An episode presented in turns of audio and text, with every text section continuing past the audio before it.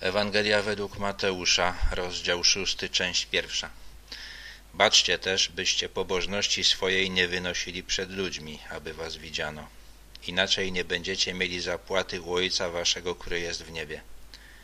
Gdy więc dajesz jałmużnę, nie trąb przed sobą, jak to czynią obłudnicy w synagogach i na ulicach, aby ich ludzie chwalili. Zaprawdę powiadam wam, odbierają zapłatę swoją. Ale ty, gdy dajesz jałmużnę, niechaj nie wie lewica twoja, co czyni prawica twoja, aby jałmużna twoja była ukryta, a ojciec twój, który widzi w ukryciu, odpłaci tobie. Wiele dobrych czynów robimy ze złych pobudek. Jezus uczula na to. Jedną z takich pobudek jest chęć zdobycia uznania u ludzi. Robienie czegoś dla Boga z tych pobudek nie spowoduje, że będzie to miało jakieś wieczne konsekwencje. A gdy się modlicie, nie bądźcie jak obłudnicy, gdyż oni lubią modlić się stojąc w synagogach i na rogach ulic, aby pokazać się ludziom. Zaprawdę powiadam wam, otrzymali zapłatę swoją.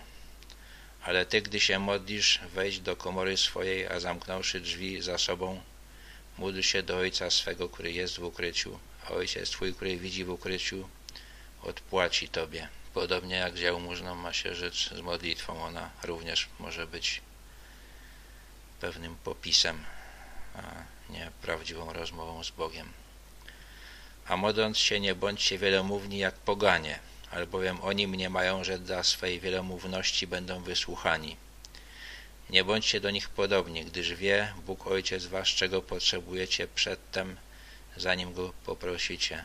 Widać, że wszystkie różańce, mantry i temu podobne niby modlitwy, w których powtarza się coś bez końca, nie mogą się Bogu podobać. A wy tak się módlcie. Ojcze nasz, który jest w niebie, święć się imię Twoje. Uznanie Boga za świętego, wbrew pozorom, nie jest wcale takie łatwe. Przyjdź królestwo Twoje, bądź wola Twoja jak w niebie, tak i na ziemi. Podobnie prawdziwe pragnienie, żeby Bóg zapanował i żeby Jego wola działa się na ziemi, również nie jest rzeczą prostą. Jezus pokazał i powiedział, jakie są Jego wymagania, kiedy mówił o Królestwie Niebios i trudno znaleźć człowieka, który by rzeczywiście chciał, żeby to wszystko się działo w jego życiu. Chleba naszego powszedniego daj nam dzisiaj. Nie chodzi o bogactwo, nie chodzi o zapewnienie sobie bezpieczeństwa na długi czas.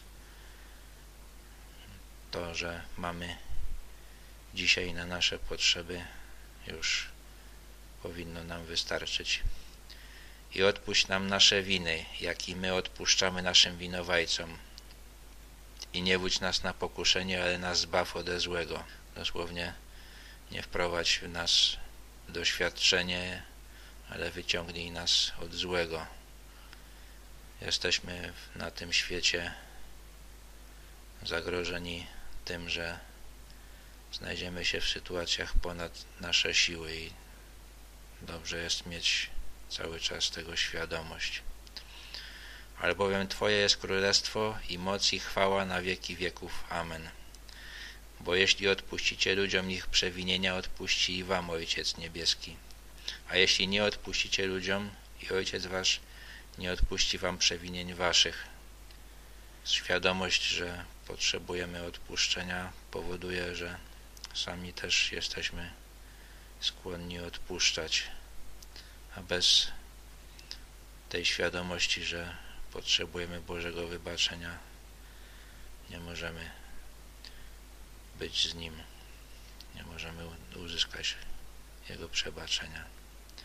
A gdy pościcie, nie bądźcie smętni jako błudnicy, szpecą bowiem twarze swoje, aby ludziom pokazać, że poszczą. Zaprawdę powiadam wam, odbierają zapłatę swoją. Ale ty, gdy pościsz, namaść głowę swoją i umyśl i twarz swoją, aby nie ludzie widzieli, że pościsz, ale Ojciec Twój, który jest w ukryciu. A Ojciec Twój, który widzi w ukryciu, odpłaci Tobie. Również post, czyli odmawianie sobie różnych rzeczy, ma nas zbliżyć do Boga. I jeżeli naprawdę nam na tym zależy, to powinniśmy się z tego cieszyć, a nie e, akcentować swoje cierpienie tak, aby wszyscy je widzieli.